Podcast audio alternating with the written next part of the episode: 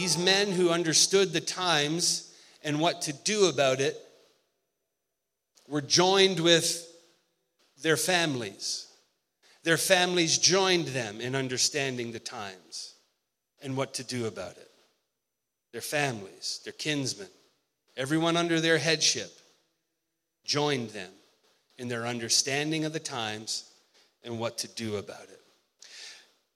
Who were these sons from Issachar? Where we're well past uh, the time of the man who this tribe is named who this tribe is named after.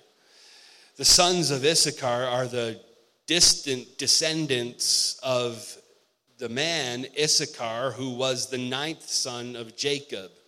You know, Abraham, Isaac, and Jacob, whose name was changed to Israel. Issachar was a son of Jacob, the ninth son, and these sons of Issachar in First Chronicles are his distant descendants, his relatives. Where were they from? Well, at this time, these men, these sons of Issachar, were of the tribe of Issachar that settled in the northern region of the promised land. When the, when the land was divided up after they entered in, these sons of Issachar, uh, the tribe of Issachar was given this territory near the north of the promised land, west of the Jordan River, near where it empties into the Sea of Galilee. This territory later became part of the independent northern kingdom of Israel, which consisted of 10 tribes. So at this time, the, the kingdom of Israel is united all 12 tribes are together. They were together under King Saul, and now they're going to uh, remain together under the rule of King David. But eventually, that united kingdom of Israel was divided, and we're going to talk about that shortly. But as of right now, in this context, 1 Chronicles 12, these uh, sons of Issachar are part of the united kingdom of Israel, but eventually they're going to branch off and become part of the independent northern kingdom. So that's who they were and where they were from. What did they know? Well, our text makes it pretty obvious. They knew, they understood the times. Not just what time it was, what hour and minute of the day, but they understood the times. They understood the era in which they were living. They understood the culture. They understood the times in which they were living. They knew, they understood the times. What time was it? What time was it? Well, Simply put, it was time for God's anointed king, David, to take the throne and shepherd his people righteously. King Saul, the first king of Israel at this point, has died. He fell on his own sword. He died. God removed him from the throne. And now it was time for God's anointed king, David, to take the throne of Israel and not rule the people of Israel, but to shepherd the people of Israel. Yes, David would be their king, but he would be their shepherd. He would guide them, he would direct them into the will of God by uh, promoting the law of God and the worship of God alone. That's how he would shepherd them righteously. Solomon had a tendency towards sin, and we know the story of David if we've been in church any time. He sinned too, but he was always remorseful. He repented of his sin. Solomon didn't. Solomon made excuses for his sin. But Solomon had a propensity towards sin and idol worship. He was concerned about what the surrounding nations thought of him, and so he acted accordingly. So now it was time for God's anointed king to sit on the throne of Israel and shepherd the people and to shepherd them righteously.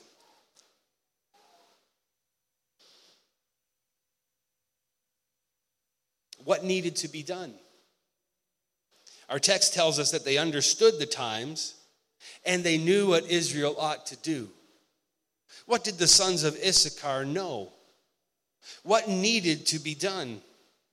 Well, history tells us that when, it, when it's time for a new king to take the throne, that all the people who were subject to the old king had to defect from the old king and pledge fealty, pledge allegiance to the new king, and help that new king uh, liberate anything that was, uh, you know, overtaken. And so that is exactly what happened near the end of the reign of King Saul. Uh, Jerusalem was overtaken by the Jebusites. And so the sons of Issachar knew that it was time for David to rise to the throne, and they knew that the mighty men of Israel, the army of Israel, was going to have to take up arms against the Jebusites and liberate Jerusalem, which was under their occupation, so that David, the new shepherd king, could establish that city, the city of God, as the capital city of the kingdom of Israel the people of God. First Chronicles 12 38 tells us that the mighty men of Israel came to the region of Hebron fully determined to make David king over all of Israel. They were fully determined. That phrase means they were ready to act. The sons of Issachar knew what time it was. They knew what to do. And then the mighty men showed up and said, All right, let's do this thing. They were ready to act, they were fully determined. If God's will was going to be carried out in the nation, three things were needed people that knew what time it was, people that knew what to do, and people that were ready to do it. And 1 Chronicles 12:38 tells us that when these men were fully determined to make David their king, all the rest of Israel, all their kinsmen, all their families, all their descendants were also, listen, of one mind to make David their king. Three types of people people that knew what time it was, what to do about it, and were ready to act. And in this context, it was men, sons of Issachar, who understood the times and what to do, and the mighty men from all the other tribes that were ready to do it. And when those three things were in place, knowing the time, what to do, and ready to act, everybody else was united with one mind to make David their king. Pretty amazing. Incredible story. We could spend hours this morning talking about all the amazing details of this story and what happened. You can go ahead and read it for yourself today or this week sometime. But I wanted to point out this one particular tribe, the tribe of Issachar, the descendants of the ninth, ninth son of Jacob, and how they were described in this passage as men who knew the times and what to do about it, and how they were closely linked with men who were ready to act. But something changed with the sons of Issachar. Something changed with the mighty men of Israel. Over time, this description of them changed. Not much is said about the sons of Issachar in the Bible. In fact, the tribe of Issachar is only mentioned a handful of times from Genesis to Revelation. And the only time they were ever described as men who knew what time it was and what to do about it is during the time of David's ascent to the throne. It's sad that this description of them didn't follow them through the rest of the biblical text. Just this one time, they were mentioned, or sorry, when they're mentioned, are described as men who knew what time it was and what to do about it. sadly, something changed with these men, with the sons of Issachar and the mighty men. What was it? What changed? Well, no one singular event caused this change. This change was incremental. So small were the changes that they were almost imperceptible. In fact, it took about 120 years for this change that I'm about to describe. It took about 120 years for the nation of Israel, for the sons of Issachar and the mighty men of Israel to change from who they were when David was ascending to the throne to who they were when King Ahab and his wicked wife Jezebel were on the throne of Israel. You see, it started when the sons of Issachar got on the wrong side of history after the kingdom split. Let's talk.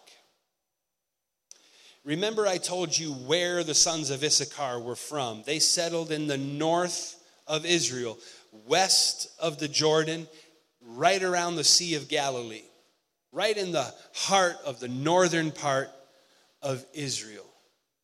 Well, we have King David, and he ruled the people righteously, and his son Solomon after him was also a wise and relatively righteous king, although he had his peccadillos. He loved women, and, and uh, he was led astray by them.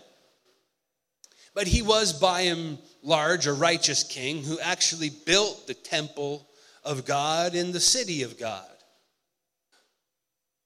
But the son after Solomon, Rehoboam, when he ascended to the throne, he was a young buck, maybe a, a bit of a punk, if you will. Although the Bible doesn't describe him that way. And see, what was tradition was when you took the throne, you inherited your father's advisors, and they advised you so that there would be a peaceful transition of power. And then eventually you would, as a king, appoint your own advisors and replace the previous ones. It's a good system, it was God's system. Rehoboam didn't like God's system, and he immediately appointed his buddies to the role of advisor, and he, he disregarded the advice of his father's advisors. Foolish mistake. I mean, these men were appointed by what we have called many times the wisest man in the Bible, the wisest man in history besides Jesus. He appointed these men, these advisors, to advise him. And, and Solomon's son Rehoboam said, Nah, I'm not going to do what they advise. I'm going to appoint my buddies, and they're going to they're just going to be yes men. They're just going to agree with everything I say. Well, it wasn't long after that appointment that the kingdom split, kingdom divided. And the sons of Issachar and the, the 12 tribes located to the north of Judah and Benjamin, they split. They said, No way, we don't want Rehoboam as our king. And I'm paraphrasing and I'm condensing a really long story. And so they decided they were going to make this fellow Jeroboam their king. And Jeroboam was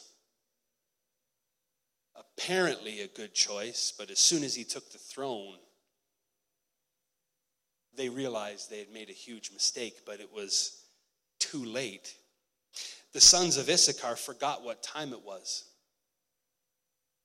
Uh, you've heard the old adage those who forget the past are doomed to repeat it. The sons of Issachar, just a few generations after David, forgot that God's promise for a righteous king on the throne of Israel was made to David and his line and no one else's. They got on the wrong side of history when the kingdom divided, and they went with the tribes to the north they appointed a new king who wasn't God's king, who didn't have God's promise and God's blessing attached to him.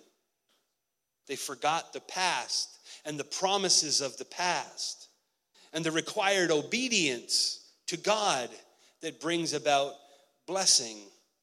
They forgot the promise of God, the blessings of God.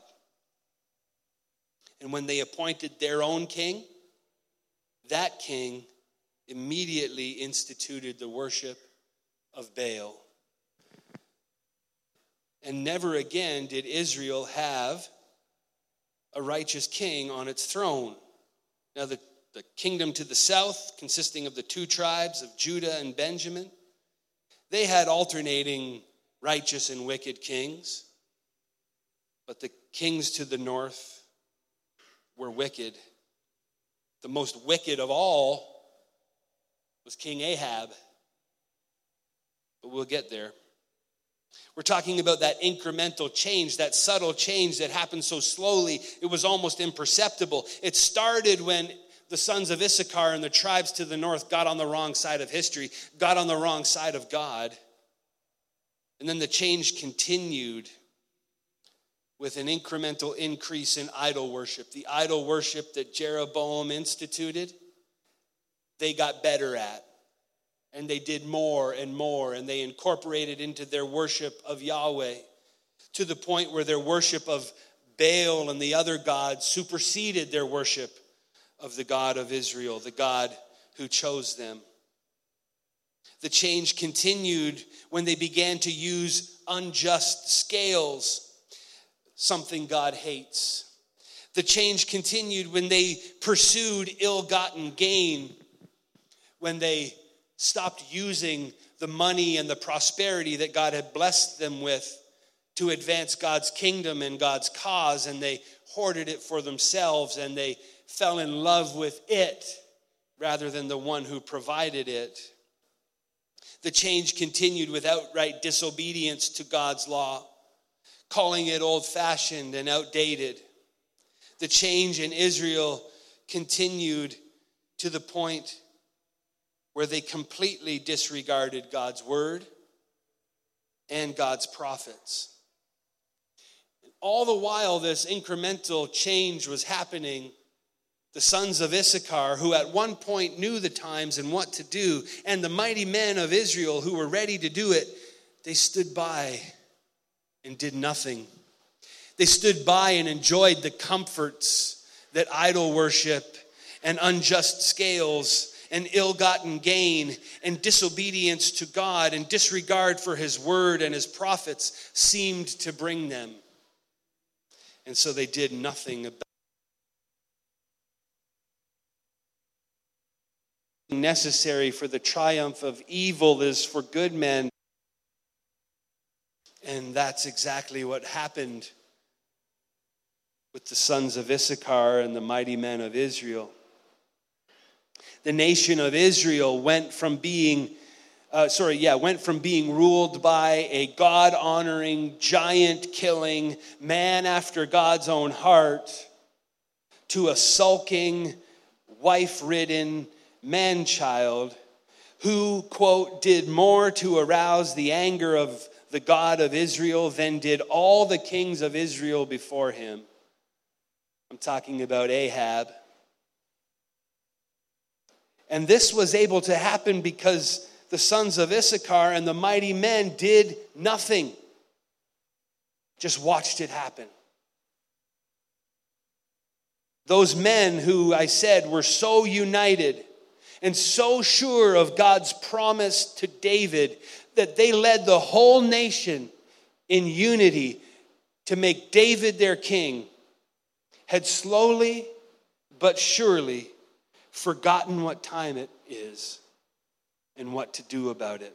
And because they forgot, because they stood by and did nothing, the nation was given over. Eventually, the northern kingdom was completely destroyed.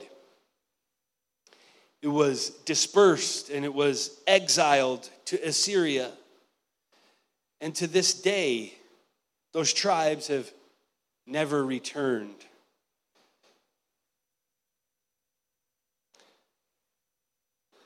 So, what time is it now? Remember at the beginning of this message, I talked about time and how before God created time, He had a redemptive timeline in mind.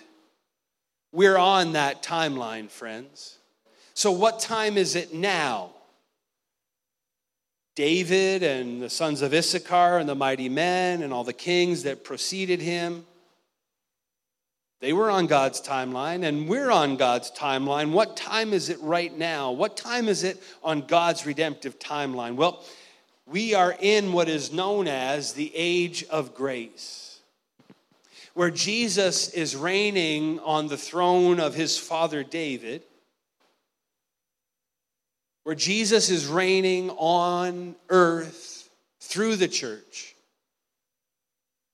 And we're living in a time when everything is being placed under Jesus' rule, being placed under his feet as he is seated at the right hand of God in heaven. That's where we are on God's redemptive timeline. That's where we are in this part of the story. We're living in an age of grace. We're not under the law. We're not under we're not being ruled by an earthly king, but we're being ruled by the King of Kings, Jesus. Us.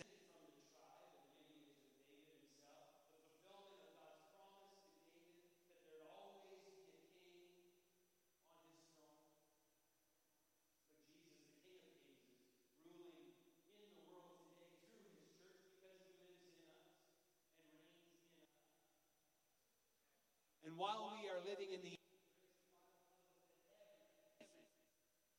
everything is being placed under his feet, under his authority, under his headship.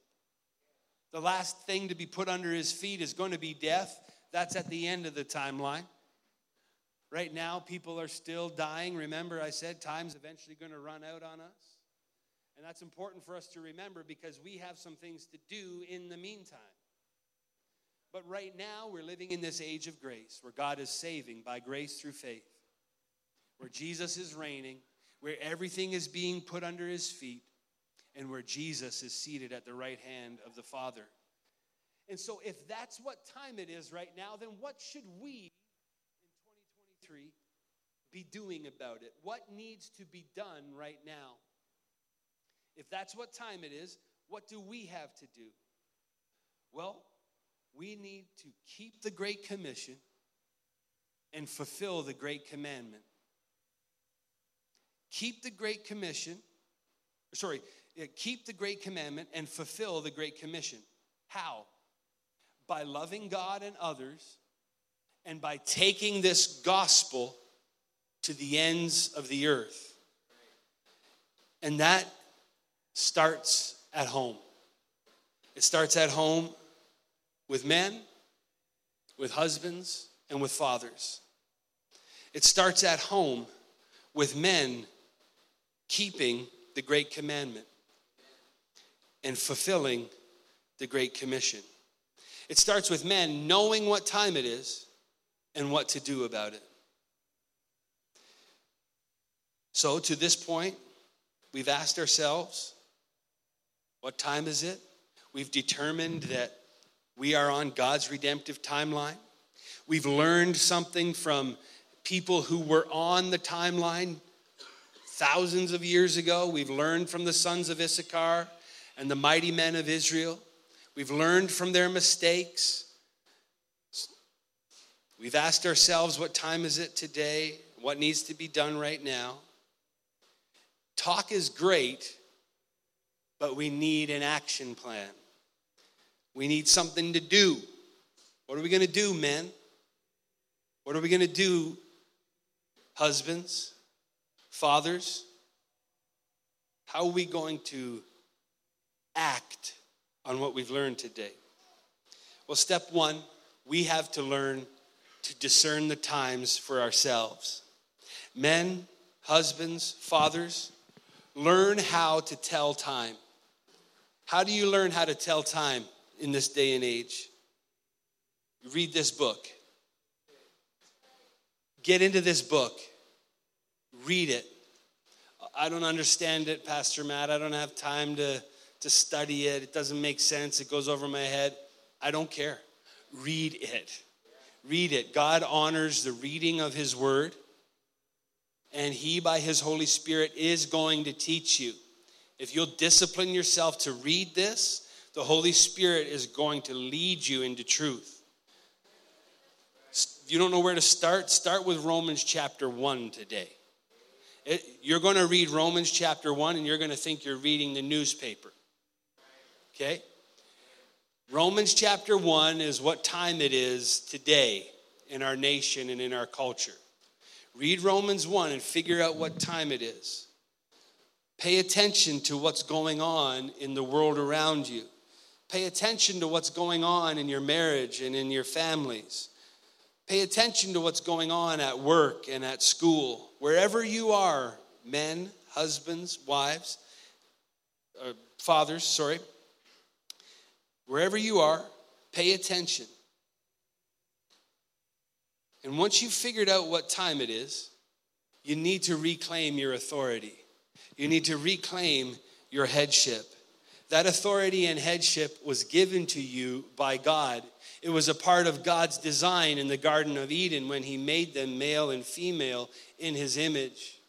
And He made the husband to be the head of the home, to have authority in the home and in the family. Many men today have given up their authority and headship. They've been lied to and told that their masculinity is somehow toxic, that if they act on their instincts, that, uh, that, they are, uh, that they are toxic or that they're misogynistic. There is such a thing as uh, misogyny. Uh, and there is such a thing, I would say, as uh, toxic masculinity, but that's way out there somewhere. Guys, if you're, if you're standing on the authority of God's word and you're the priest of your home and the head of your marriage, you don't have to worry about toxic masculinity. You don't have to worry about misogyny. If the Holy Spirit is living in you, you can't do those things. Oh, yeah, you'll be tempted to. You'll be tempted to, but you can't do it. If you're doing it God's way, you aren't going to be led astray. So reclaim your authority, reclaim your headship. When you have that authority and headship, don't you dare lord it over your wife or your children. Don't do that. If that's what you're doing, if that's what you think I'm promoting today, you're not hearing me and you you misunderstood. You see, when we reclaim this authority and headship, we are now called to love like Christ loved. We are called to love with our whole being to the point where we're willing to lay ourselves down for our wife and for our children. We're willing to love them the way Christ loved the church. Amen. Love your wife that way, man, as the head of the home. Love your wife the way Christ loves the church, and then train your children to fear the Lord, to have a reverence for the Lord, to love Him with all their innermost being. So, step one, discern the times, figure out what time it is by reading the book. And after you get into this book a little bit, you're going to realize that you need to reclaim your authority and headship in your marriage and in your home. Reclaim it, then love your wife and train your children. That's step one. Step two, pick a fight. Pick a fight. Men, husbands, fathers, be the ones to tell the next generation what time it is, but more importantly, be the ones to show them what to do about it by doing it. Okay? That's that's good. Maybe you were raised by a dad that said, "Do as I say, not as I do." We need to be dads, we need to be husbands, we need to be men who say to the next generation, Do as I do. Follow me as I follow Christ. We need to be the example.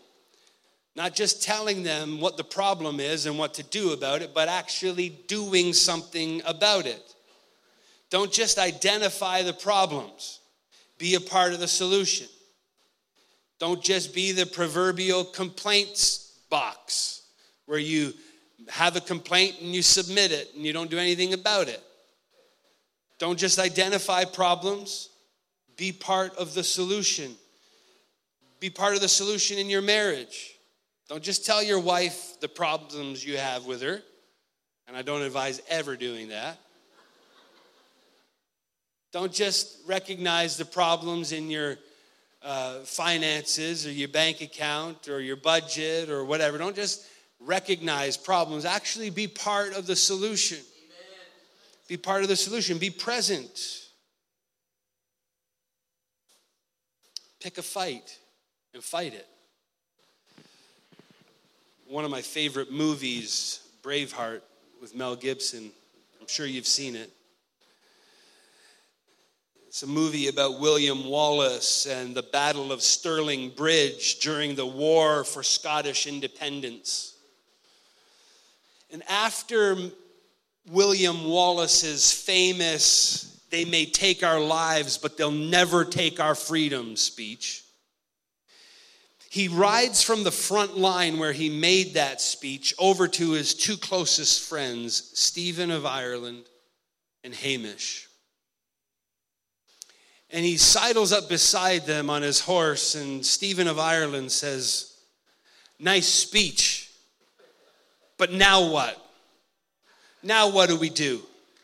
And, and William, with that smirk, looks at his two friends and says, Lads, just be yourselves. Just be yourselves. And then he begins to ride off.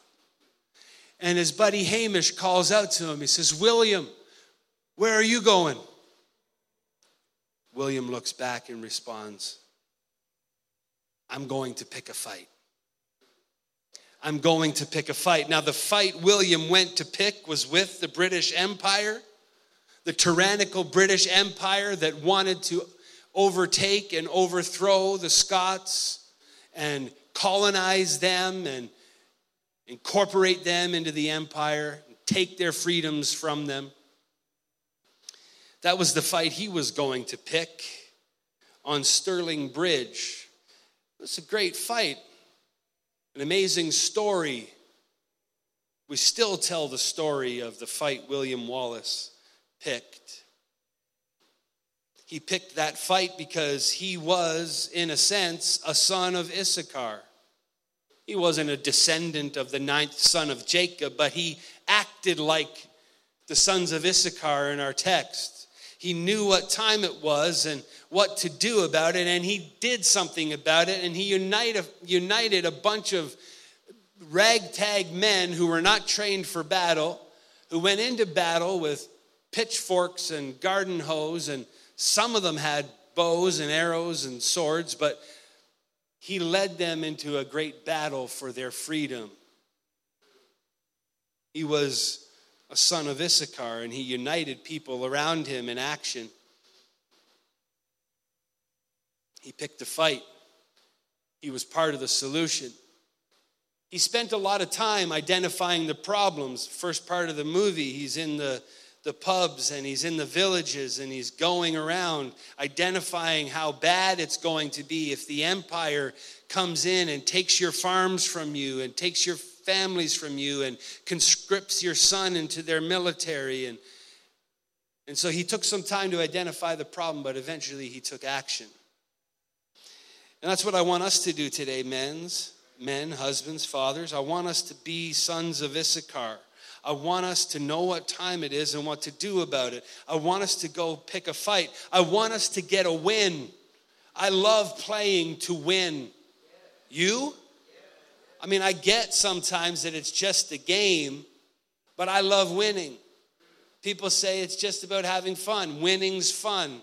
I love when my team wins, it's a blast.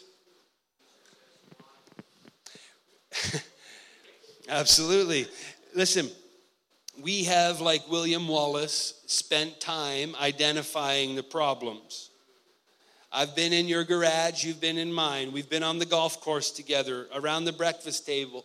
We've had coffee. We've identified all the problems in Canada. We've identified all the problems with Ottawa, with the school system. We've identified them, and we should and, and must continue to. But man, if we're just going to identify the problems, what's the point?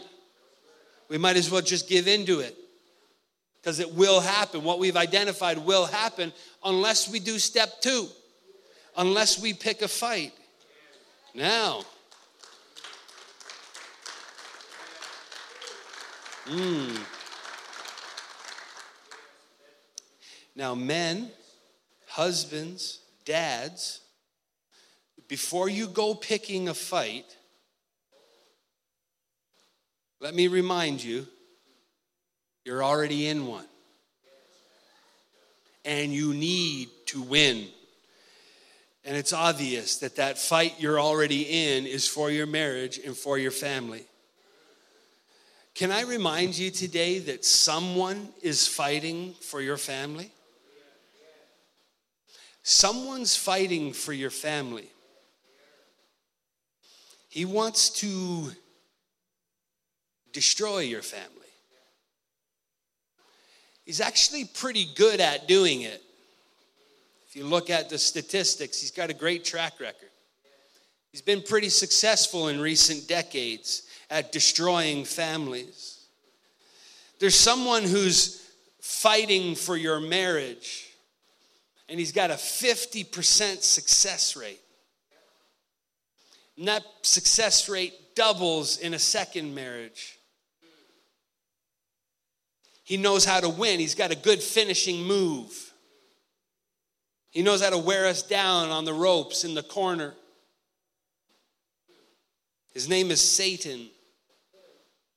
He's got a battle plan, and he's got a third of the angels on his side that are now demons that are working to destroy families. They're fighting tooth and nail for your family and for your marriage.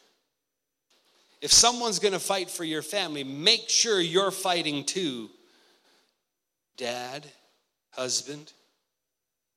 Don't just leave it to your wife to fight it.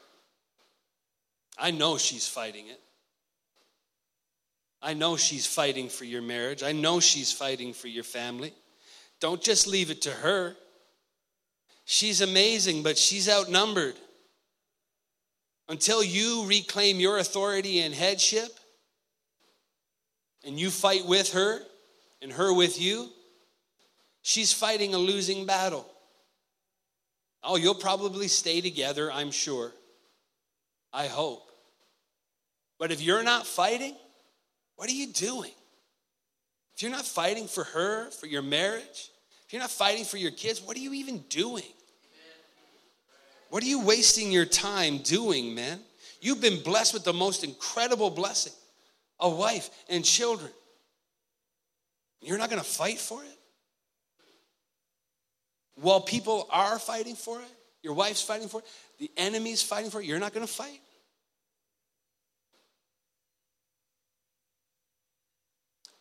I got to remind you too, someone's telling your kids what time it is. Remember, I said, be the one to tell the next generation what time it is and what to do about it and show them how to do it by doing it yourself. Someone's telling your kids what time it is.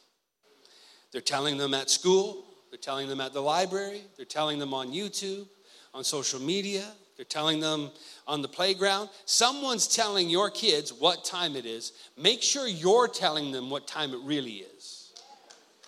Make sure you're telling them what time it really is. You know me, you know I'm a wrestling fan. I, am picturing this fight for our, our, our marriages and, and our families like, like a tag team ladder match. Anybody know what I'm talking about? Tag team ladder match. In a tag team ladder match, the titles are hung above the ring 20 feet. And there's ladders all outside of the ring. And so you start fighting. But in order for you to win the prize, you got to eventually beat your enemy down long enough so you can get out and get a ladder and bring it into the ring, set it up, climb it, and grab those titles. Grab the prize. The fight for your marriage, the fight for your family is just like that. The souls of your children hang in the balance. And if you don't claim them as the head of your home, as the priest of your home, man, husband, father, somebody else is climbing that ladder to snatch them.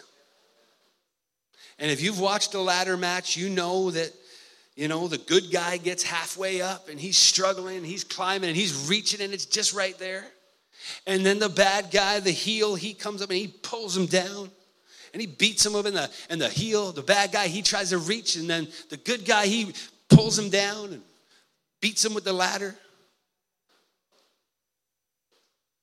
I just want to know who's going to win in the tag team ladder match that you and your wife are in. Husband, are you just standing on the ring apron watching the crowd? Are you just standing on the ring apron hoping she's going to get up there and reach those souls of your children? You need to be if you're not in the if you're not in the ring already, husband, you need to be reaching over that rope. You need to be calling out for the hot tag. You need to be calling out saying, "Tag me in, babe. Tag me in. I'm ready." And when she hits your hand, you drop in that ring, you fly over that rope.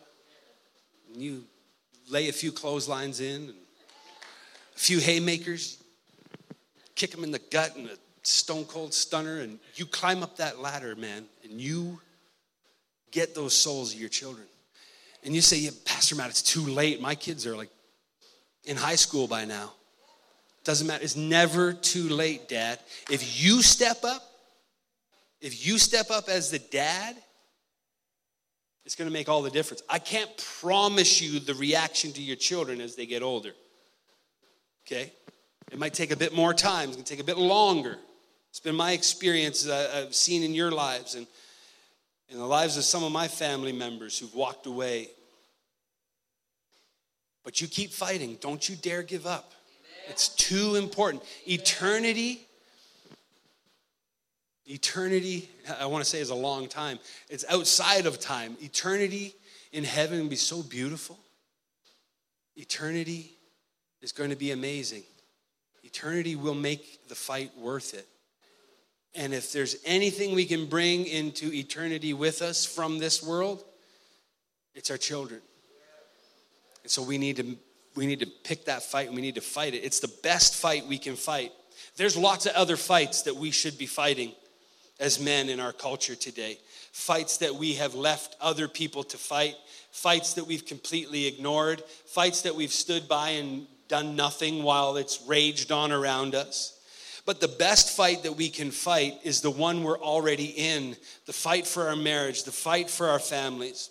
And so, guys, if you're not in the fight today, get off the ring apron, get into the ring, and start fighting with your spouse for your marriage and for your family. Now, if you have that fight locked down, if you've been fighting that fight for a long time and, and you're good, you know, your marriage is strong, your family is strong, your children are serving the Lord, everything's, you know, as good as it can be. No family's perfect, no marriage is perfect, but you know, you got it locked down. Then what you need to do is you need to help somebody else in their fight. You need to help somebody else in their fight for their marriage and for their family. My goodness, don't stand by and point fingers and say, look how they're doing it. Oh my goodness. Look at their marriage. Look at their kids. No, find a way to help them somehow. Don't just identify their problems.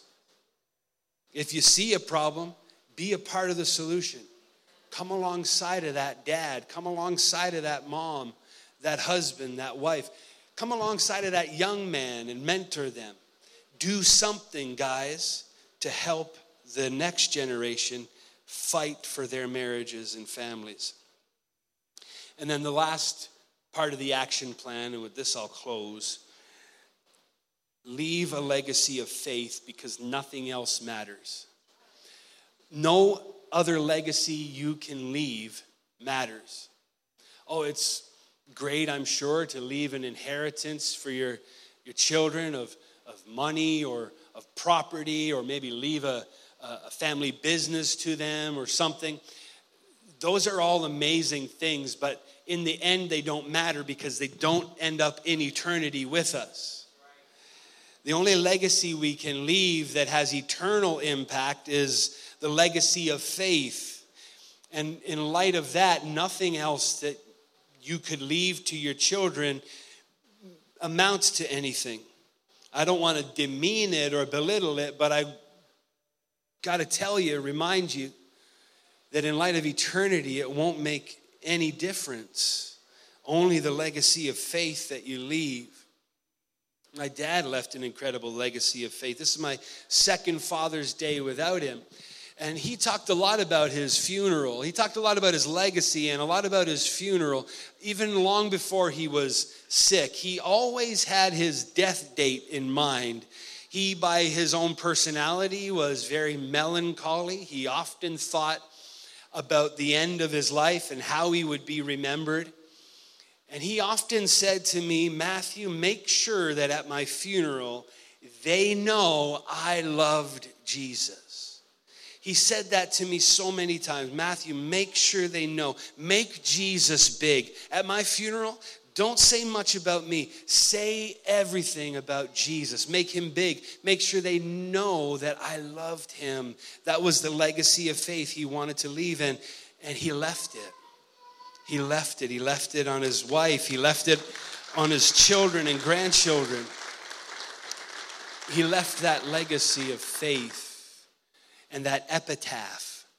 Make Jesus big. Let them know I loved him. That I worship only at the feet of Jesus. That it's Jesus only, nothing more, nothing less, nothing else. His famous last words to us. That was his epitaph, what he wanted said about him at the end of his life. If his whole life could be summed up in just one phrase. It's a great phrase, but it's not the one I want on my tombstone. The phrase I want on my tombstone, I made it clear to my wife and kids. I wanted to say in big, bold letters, He knew what time it was. He knew what time it was.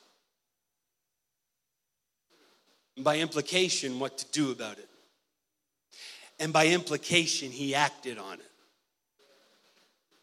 That he didn't just identify the problems and how to fix them, but he was part of the solution. Why? For his glory? For mine? No, my goodness. For his glory. For God's glory. For the expansion of his kingdom. opposition to tyranny is obedience to God. Every time we push back the gates of hell, the dark gates of Mordor, every time we push them back, we advance the cause of Christ. We shed more light in the world. It's what I want said about me. It's what I want on my tombstone. And I want it to be said about you, whether we write it on your stone or not, that's up to you. But I want it to be said about the men of Liberty Church that we knew what time it was. We knew the, the day and age in which we lived. We knew where we were on God's redemptive timeline. And we knew that if that's where we were and where we are, that we better fulfill the great commandment to love God and others to love our spouse like Christ loves the church, to raise our children in the fear of the Lord, and that we must fulfill Christ's great commission to preach the good news of the gospel of Jesus Christ to as many people as we can. That's what I want us to be known for.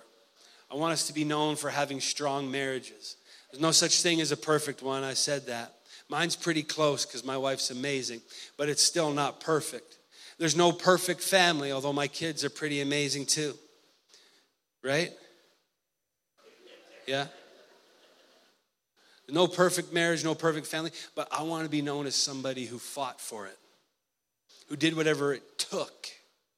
I want us men to be known uh, in this church for having strong marriages, strong families, for being heads of our home, for leading our home well, for loving our lives well, for living with them in an understanding way, for being compassionate, for not exasperating our children, but training them up in the way that they should go. I know it sounds impossible, and it is in your own strength.